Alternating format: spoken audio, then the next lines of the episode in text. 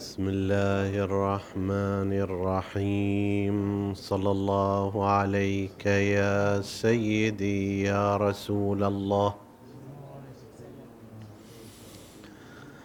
صلى الله عليك وعلى ابن عمك أمير المؤمنين وعلى أهل بيتك. الطيبين الطاهرين ما خاب من تمسك بكم وأمن من لجأ إليكم سادتي. يا ليتنا كنا معكم فنفوز. فوزا عظيما. عطروا مجالسكم بذكر محمد وآل محمد.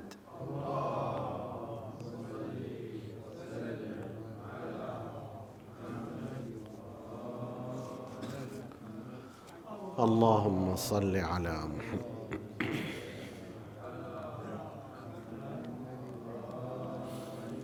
اللهم صل على محمد وآل محمد.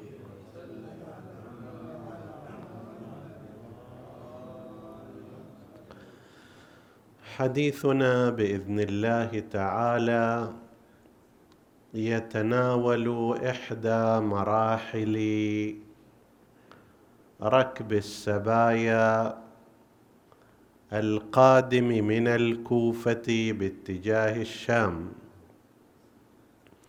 وقد ذكرنا في ليلة مضت أن هذا الركب قد أخذ الطريق الأطول المحاذي لنهر دجلة وقد اختاره عبيد الله بن زياد لعنة الله عليه. ايذاء للأسارى وتعريضا لهم إلى المجتمعات والبلدات التي لم تكن تقل في هذا الطريق عن ستة وثلاثين منطقة وقيل إنها أكثر من ذلك. الغرض هو أن يهدد كل من يريد أن يتحرك ضد الدولة الأموية بمثل هذا المصير. لكن يريدون ليطفئوا نور الله بأفواههم ويأبى الله والله متم نوره ولو كره الكافرون. بدل ذلك انتشر في هذا الطريق مشاهد ومواقع ومقامات وأحيت جماهير هذه المناطق هذه المقامات وتعلقت بآل البيت ببركتها وإلى اليوم لا يزال هناك عدد من المقامات والمشاهد التي تذكر الناس بهذا الركب الحسيني وبنهضة الحسين وتسفير نسائه. كما ذكرنا بعد ثلاثة عشر يوما من السير المتعب والمؤذي وصل ركب الأسارى في أول صفر إلى دمشق. بعض المؤرخين من شيعة أهل البيت كالسيد بن طاووس الحسني في كتابه اللهوف وبعده من تبعه قالوا إنهم وصلوا غرة صفر. أول شهر صفر سنة 62 بينما بعض المؤرخين المتقدمين عليهم كالطبري وهو سابق على السيد ابن طاووس بحوالي أربعمائة سنة تقريبا في كتابه تاريخ الرسل والملوك المعروف بتاريخ الطبري يقول إنهم وصلوا في الثاني من شهر صفر وأوقفوا على بوابة دمشق المعروفة إلى الآن والباقية معروفة باسم باب توما. توما هو واحد من تلامذة وحواريي المسيح عيسى بن مريم.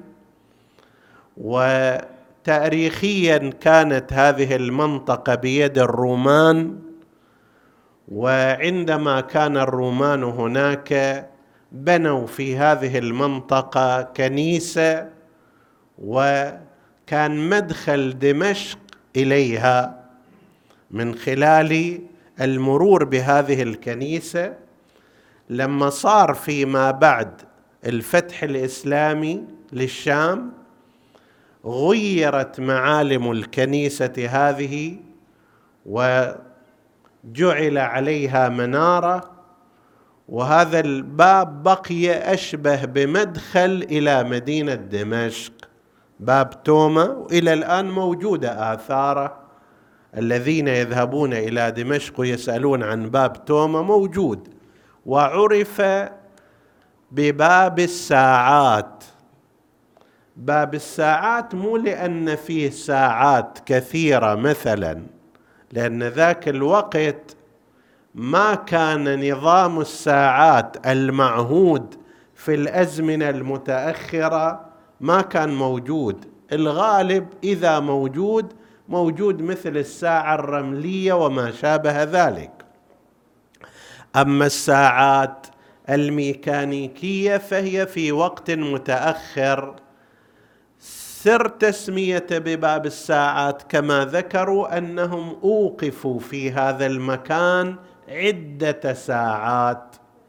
فصار في الثقافه الدينيه لا سيما الشيعية منها يعرف بباب الساعات كما ذكره بعضهم. فأوقف ركب الأسارى في هذه المنطقة عدة ساعات. طبعا مصطلح ساعة موجود من القديم. في القرآن وارد مرارا إلا ساعة من النهار وأمثال ذلك. فلفظ الساعة بمعنى البرهة الزمنية كان موجود. فلما يقول بعض الباحثين لما أوقفوا هنا فترة طويلة حسبت عدة ساعات عدة فترات زمنية سمي هذا الباب في ضمن الثقافة الدينية التاريخية بباب الساعات. فأوقفوا هناك واجتمع الناس كما هو معد له بمظاهر الزينة والفرح والتفرج وما شابه ذلك. في هالأثناء قالت إحدى النساء نحن نحتمل أنها أم كلثوم. في بعض الروايات أنها سكينة.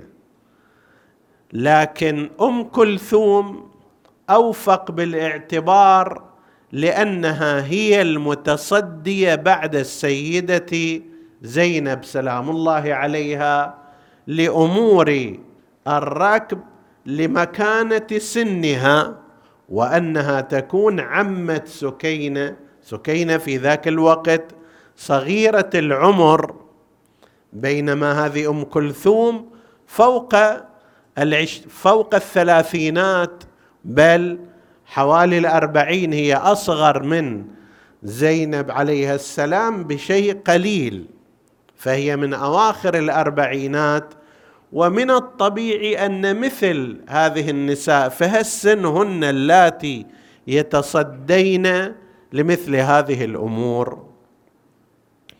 فقالت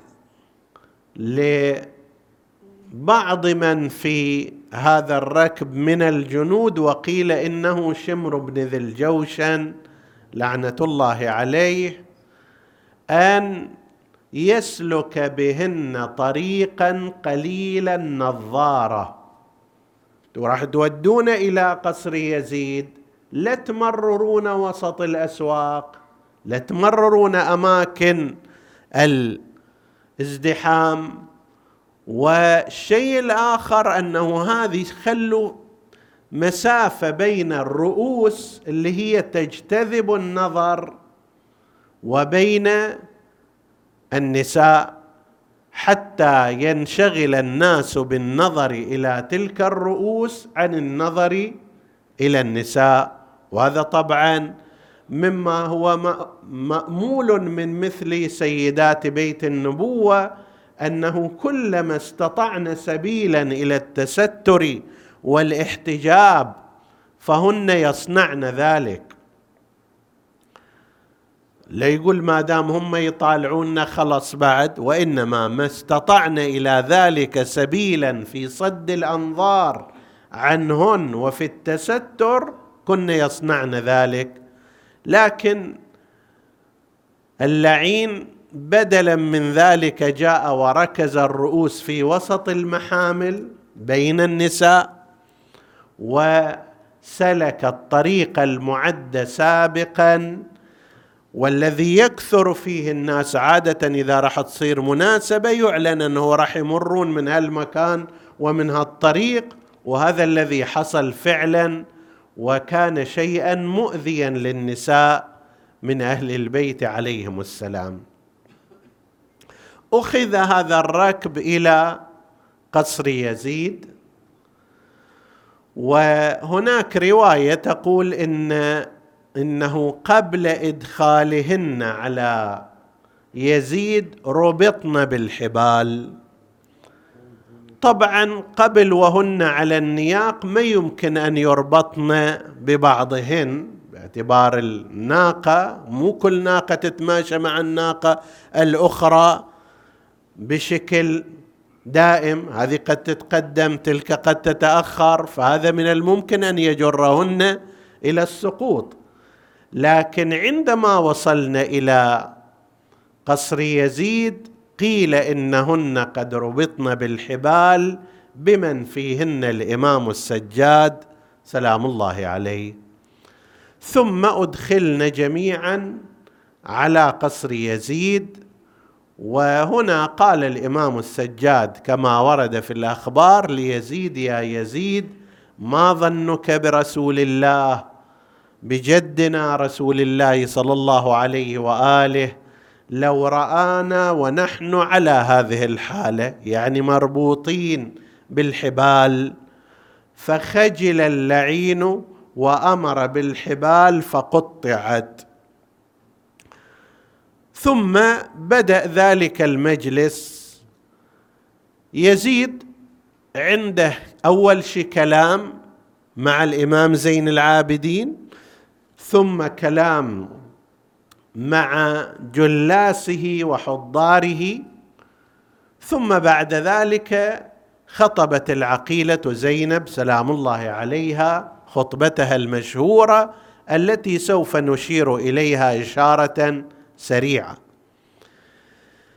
يزيد أول ما بدأ بدأ بالإمام زين العابدين عليه السلام فقال إن أباك قد قطع رحمي. شوف تغيير الموازين شلون. هو القاتل وهو السابي وهو اللي سير هذه النساء من مكان إلى مكان بعدما قتل الذرية والآن جاي يطالب بعد. يعني هو صاحب دين أبوك اللي قطع رحمي. قطع رحمي ولم يحفظ قرابتي فكان أن حكم الله عليه كما قال في كتابه ما أصابكم من مصيبة فبما كسبت أيديكم. المعنى ويش أن المعتدي هو والدك وأن الله دافع عني أنا فلقي أبوك بأمر الله جزاء ما قدمت يداه. قلت شوف شلون المقاييس يعني واحد يقتل إنسان ويقتل ذريته وأهله ثم يسبي نساءه ويسيرهن في البلدان من مكان إلى مكان وفوق هذا هو اللي يكون الطالب والدائن. هذا الباطل بعينه. فالإمام عليه السلام قال له إن الله عز وجل يقول وما أصاب من مصيبة في الأرض ولا في السماء ما أصاب من مصيبة في في أنفسكم إلا في كتاب من في الأرض ولا في أنفسكم إلا في كتاب من قبل أن نبرأها. رد الإمام عليه السلام أنه أنت ما تفهم معنى الآيات المباركة كل شيء تحت علم الله عز وجل المصائب التي تحصل للبشر كلها بعلم الله بإذن الله. لكن المسؤول عنها هم المباشرون لها. مو الله هو اللي سواها فيكم. طيب فقال له هذه الآية ليست فينا إنما في من يظلم. لتلت فبما كسبت أيديكم إنما هي في من يظلم لا في من يظلم. فالمفروض أن تقول إلى نفسك لأنك أنت الظالم وأنت القاتل أما نحن فمظلومون. فسكت عندها يزيد لأنه لم يجد جوابا. يزيد يعني رجل أمه أم أمه مسيحية نصرانية ونشا وهي ميسون الكلبيه ونشأ طفولته وشبابه كله مع أمه. في قضية مفصلة أنه هي أيضا كانت امرأة غير عفيفة فتركها معاوية فرجعت إلى أهلها ونشأ يزيد هناك مع بيئة مسيحية نصرانية. لذلك قضية الخمر والتهتك وعدم الصلاة والتي تطفح في شعره ما قال ربك ويل للأولى شربوا بل قال ربك ويل للمصلين. يقول الله ما قال ويل لشاربي الخمر لكن قال فويل للمصلين. وأمثال ذلك من شعره اللي يتغنى فيه بالخمر وبترك الصلاة. هذه كلها ضمن تأثير البيئة المسيحية والنصرانية التي عاش فيها وهي بيئة منفلتة. فما كان عنده قدرة على الأخذ والرد. بس قسم من هؤلاء يعني يتعاطى ما ليس له. فالتفت إلى الحاضرين وقال أتدرون من أين أوتي الحسين بن علي؟ يعني وين الغلط ماله؟ ذولا طبعا لازم يسمعوا هذول حضارة وجموع المصفقه للسلاطين الظالمين. قال اتي من قبل فقهه ولم يقرأ قوله تعالى تؤتي الملك من تشاء. الله آتانا الملك إحنا. فلو الحسين قبل بهذا كانت انتهت القضية. وهذا أيضا تزوير وتغليط وعدم فهم للقرآن الكريم يحتاج إلى بحث خاص حول المذهب الجبري عند الأمويين نجده عند يزيد وعند ابن زياد. بعد ذلك أقدم على خطوة أفجعت قلوب الحاضرين من ركب الأسارى استدعى رأس الحسين عليه السلام وقربوه إليه فأخذ يتأمله ويقول أسرع الشيب إليك يا حسين ثم أخذ عود خيزران وأخذ يقرع ثنايا أبي عبد الله. وهو يقول ليت أشياخي ببدر شهدوا جزع الخزرج من وقع الأسل لأهلوا واستهلوا فرحا ثم قالوا يا يزيد لا تشل لست من خندف ان لم أنتقم من بني أحمد ما كان فعل. طبعا هنا انفجع قلوب النساء والأطفال وسنأتي على ذكر بعض المشاهد بعد ذكر ما قالته العقيلة زينب عليها السلام. زينب لما رأت هذا انتفضت قائمة ووقفت وقرأت خطبتها على أثر هذا الموقف.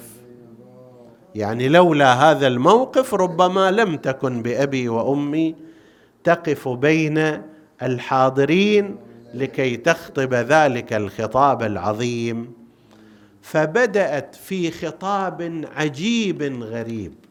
هذا الخطاب المفروض أنه يدرس في معاهد البلاغة والأدب وفي كليات اللغة العربية باعتباره من أفضل النصوص مبنى ومعنى واداء ولغة.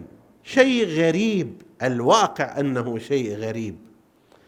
خطاب جامع لكل صفات الكمال وبحسب مقاييس الظرف بحسب مقاييس الظرف اللي تعيش فيه زينب عليها السلام هو أشبه بالإعجاز.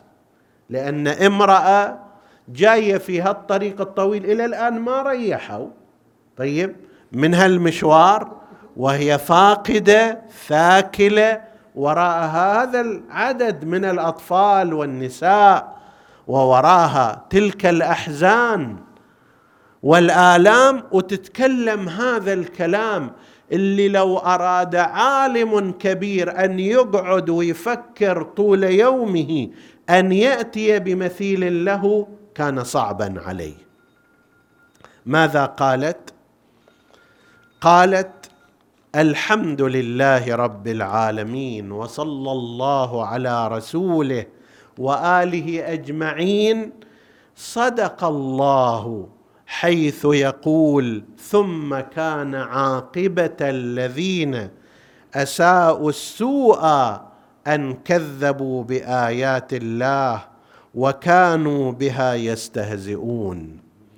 هذا فد مبحث بس أنا أشير إشارات فهرستية هكذا. مبحث في علم الأخلاق والعقائد يقولون أن المعاصي تصل بالإنسان إلى درجة ينتقل من العصيان وهو الفسق إلى درجة الكفر وهو الخلل في العقائد. إنسان لما مثلا يقوم بمعاصي قد يبقى على شهادته على أنه مسلم لكنه مسلم فاسق. لكن يبلغ أحيانا به الأمر درجة من ممارسة المعصية أن ينتقل من حالة الفسق الجوارح اللي يسمونه فسق الأعضاء إلى كفر الوجدان والقلب والضمير وهذا اللي تشير إليه الآية المباركة. وطبقته العقيلة زينب في هذا المورد. يقول هذول الذين أساءوا السوء آخر أمرهم أن يصبحوا مكذبين بآيات الله ينتقلون إلى مرحلة الكفر والإلحاد وعدم الاعتقاد بالإيمان. هذا فد مبحث طويل يبحثون هناك. ما الذي يوجب ذلك وكيف ينتقل؟ زينب عليها السلام أعطت لافته هكذا وحتى لا واحد يشكك جاءت باستشهاد قرآني بديع. ثم قالت أظننت يا يزيد حيث أخذت علينا أقطار الأرض وآفاق السماء فأصبحنا نساق كما تساق الأسارى. أن بنا على الله هوانا وبك عليه كرامة وأن ذلك لعظيم خطرك عنده فشمخت بأنفك ونظرت في عطفك جذلان مسرورا حيث رأيت الدنيا لك متسقة والأمور مستوسقة وحيث صفى لك ملكنا وسلطاننا فمهلا مهلا لا تطش جهلا. هذه يتحدث عنها هذه الفكرة في أنه أحيانا الطواغيت والسلاطين تعمى عيونهم عن معاينة الحقائق بالانشغال بالظواهر. ما دام هو مشغول بأمواله بذهبه بما يحسبه انتصارات يغفل عن النظر إلى الواقع إلى ذاك اليوم اللي ينتهي. يكون غريبا عن الواقع يكون بعيدا عن الحقيقة. فيوم من الأيام يشوف نفسه قد ارتطم في هذا الواقع وينتهي وينتهي ملكه. وهذا هم اللي صار مع يزيد هكذا. من العجيب أن من آثار دم الحسين عليه السلام أن ثلاثة حكام أمويين خلال سنتين هلكوا بطريقة مجهولة غير معروفة وأن هذه الدولة الأموية السف الدولة الأموية السفيانية سقطت في أوج عزتها في أوج قدرتها لأن الدولة الأموية يقسمونها إلى قسمين سفياني ومرواني. وهما خطان مختلفان. بس هاي الدولة الأموية السفيانية سقطت في أوج عزتها وقدرتها ونصرها المفترض عندما قتلوا الحسين عليه السلام. فكان أي نصر هذا الذي ينهي دولة المنتصر ويسقطها. ثم قالت سلام الله عليها أنسيت قول الله عز وجل ولا يحسبن الذين كفروا أنما نملي لهم خير لأنفسهم إنما نملي لهم ليزدادوا اثما ولهم عذاب مهين. فهذه إذن تتحدث عن أنه أنتم مستقبلكم كدولة أنت مستقبلك كحاكم وسلطان تنتهي. لا تتصور أن الآن أمورك قابضة على أنك قابض على الأمور لا تنتهي. وسيكون لك العذاب المهين في الدنيا وفي الآخرة وهذا فعلا تحقق. ثم قالت عليها السلام أمن العدل يا ابن الطلقاء تخديرك حرائرك وإماءك؟ وسوقك بنات رسول الله سبايا قد هتكت ستورهن وأبديت وجوههن يستشرفهن أهل المناقل والمناهل وينظر إليهن الشريف والوضيع والكبير والصغير ليس لهن من حماتهن حمي ولا من ولاتهن ولي. هذه الفقرة سترد على كل التزوير التاريخي الذي جاء به مؤرخو بنو أمي مؤرخو بني أمية وقالوا أنه أساسا ما كان عائلة الحسين ما سيروها إلى الشام.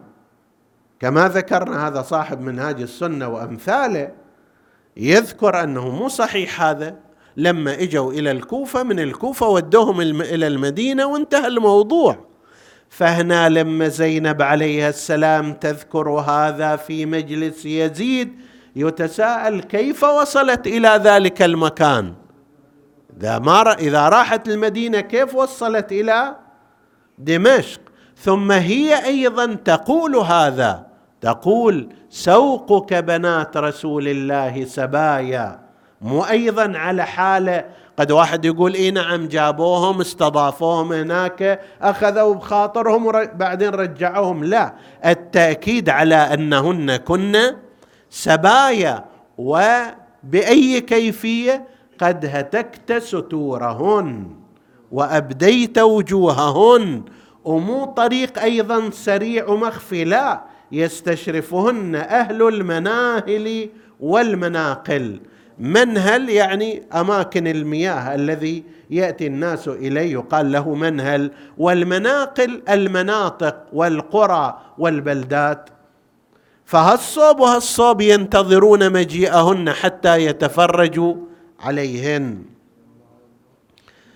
ليس معهن من رجالهن ولي ولا من حماتهن حمي وكيف يرتجى مراقبة من لفظ فوه أكباد الأزكياء؟ إحنا ما نستبعد هذا من عندك ولا نتوقع منك أن ترتدع عن مثل هذه الأمور. ليش؟ لأن أنت ابن من؟ أمك من؟ جدتك من؟ بالتالي هؤلاء مثل هند هي التي قضمت أو حاولت قضم كبد حمزة بن عبد المطلب سيد الشهداء.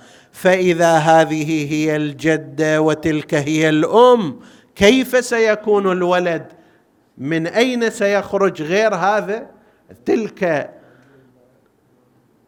تلفظ من فمها كبد حمزة وهذا يأمر برد صدر الحسين ويضرب رأسه وثناياه صلوات الله عليه.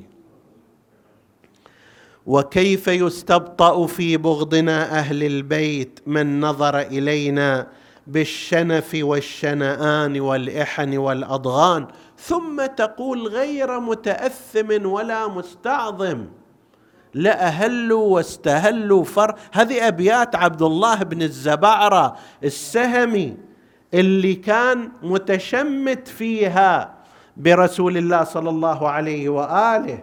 طيب أنت تجي تكررها وتتخذ نفس الموقف وتضيف إلى تلك الأشعار أشعار أخرى أيضا على نفس الوزن والقافية. إلى أن تقول منحنيا على ثنايا أبي عبد الله وسيد شباب أهل الجنة. تنكتها بمخصرتك. النكت هو الضرب على الأسنان. في بعض الروايات تنكثها. تنكثها الضرب الشديد اللي يوقع السن اللي يسقط الأسنان يقال نكث أسنانه. أو تنكتها تضرب عليها. وكيف لا تقول ذلك؟ وقد نكأت القرحة واستأصلت الشأفة بإراقتك دماء ذرية محمد صلى الله عليه وآله ونجوم الأرض من آل عبد المطلب وتهتف بأشياخك. زعمت أنك تناديهم. ليت أشياخي يقول أجداد من الكفره الذين واجهوا رسول الله وحاولوا قتله وجيشوا عليه الجيوش. زعمت أنك تناديهم فلتردن قريبا موردهم. وين مكانهم؟ في أي مكان من نار جهنم أنت أيضا راح تكون معهم وفي زمرتهم. ولتودن أنك شللت وبكمت ولم تكن قلت ما قلت. ثم قالت عليها السلام اللهم خذ لنا بحقنا وانتقم ممن ظلمنا وأحلل غضبك بمن سفك دماءنا وقتل حماتنا. ثم توجهت إليه مقرعة فقالت فوالله ما فريت إلا جلدك. تتصور قتلتنا؟ لا قتلت نفسك. ذبحتنا؟ لا أنت ذبحت نفسك. فوالله ما فري ما فريت إلا جلدك ولا حززت إلا لحمك ولتردن على رسول الله بما تحملت من سفك دماء ذريته وانتهكت من حرمته في عترته ولحمته. إلى أن تقول ولئن جرت علي الدواهي مخاطبتك أنا وين؟ يزيد ابن معاوية وين؟ أنا ذروة الشرف والعلياء من آل هاشم وهذا الرجل الصغير الحقير. أنا ما لازم أتكلم معاك مو من مستوى أن أخاطبك. ولكن ماذا أصنع هكذا الذي صار؟ ولئن جرت علي الدواهي مخاطبتك إني لأستصغر قدرك وأستعظم توبيخك وأستكثر تقريعك لكن العيون عبرا والصدور حرا. ألا فالعجب كل العجب لقتل حزب الله النجبا بحزب الشيطان الطلقا إلى أن تقول سلام الله عليها فكد كيدك واسع سعيك وناصب جهدك فوالله لا تمحو ذكرنا ولا تميت وحينا ولا يرحض عنك عارها. وهل جمعك إلا بدد وأيامك إلا عدد؟ يوم ينادي المنادي ألا لعنة الله على الظالمين وبئس للظالمين بدلا. هاي لو واحد يتأمل في كلمات العقيلة زينب عليها السلام كأنها تنظر بعين الغيب. عاشوراء أنتم شفتوا عطل كل العالم عن كل أمورهم. هذا الفيروس عطل كل العالم عن كل أمورهم لكنه لم يعطل عشاق الحسين عن الحسين. سلام الله عليه. يوم العاشر رأيت هذه الجموع وكأنها لا تبالي لا بهذا بل ولا بالموت.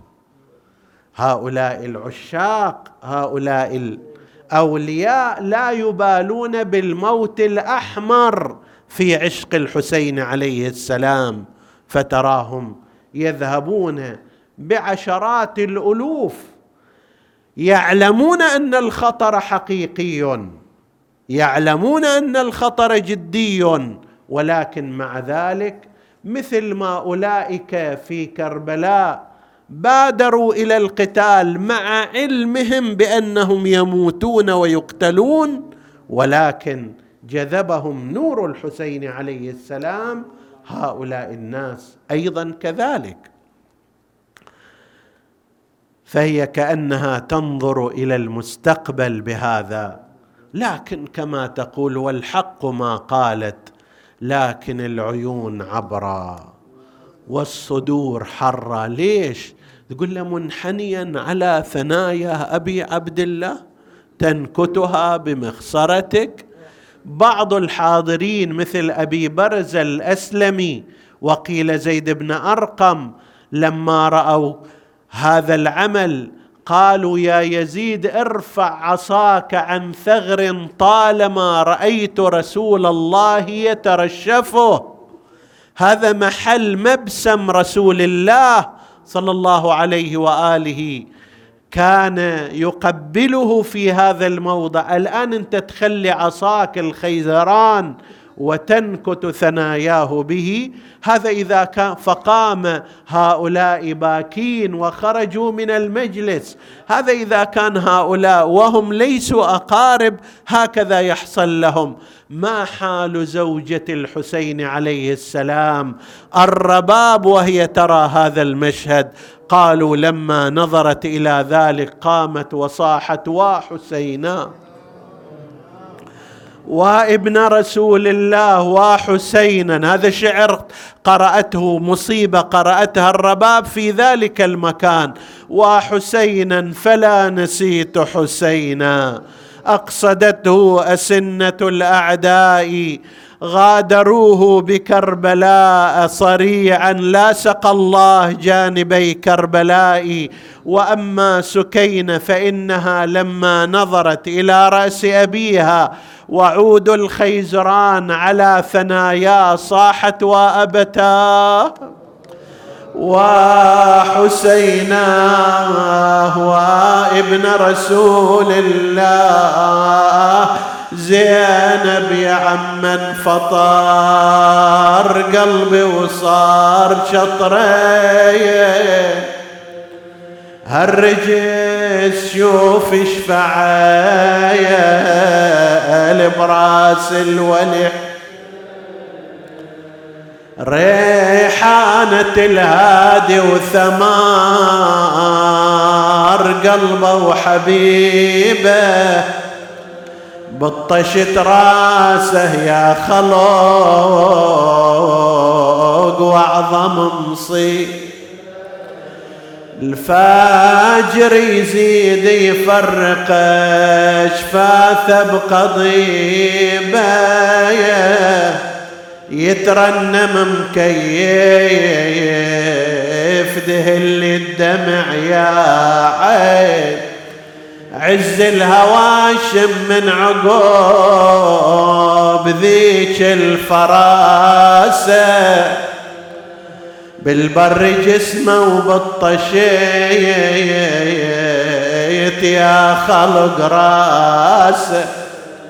شوفي يا عم ابن الخنا كسار. أضراسه الشامات كلها ما بقيت. فيها مسلمين. رأس ابن بنت محمد ووصيه. نسألك اللهم وندعوك باسمك العظيم الأعظم الأعز الأجل الأكرم يا الله. اغفر لنا ذنوبنا كفر عنا سيئاتنا. آمنا في أوطاننا لا تسلط علينا من لا يخافك ولا يرحمنا. ولا تفرق بيننا وبين محمد وآله طرفة عين. احفظ اللهم إخواني الحاضرين والسامعين فردا فردا.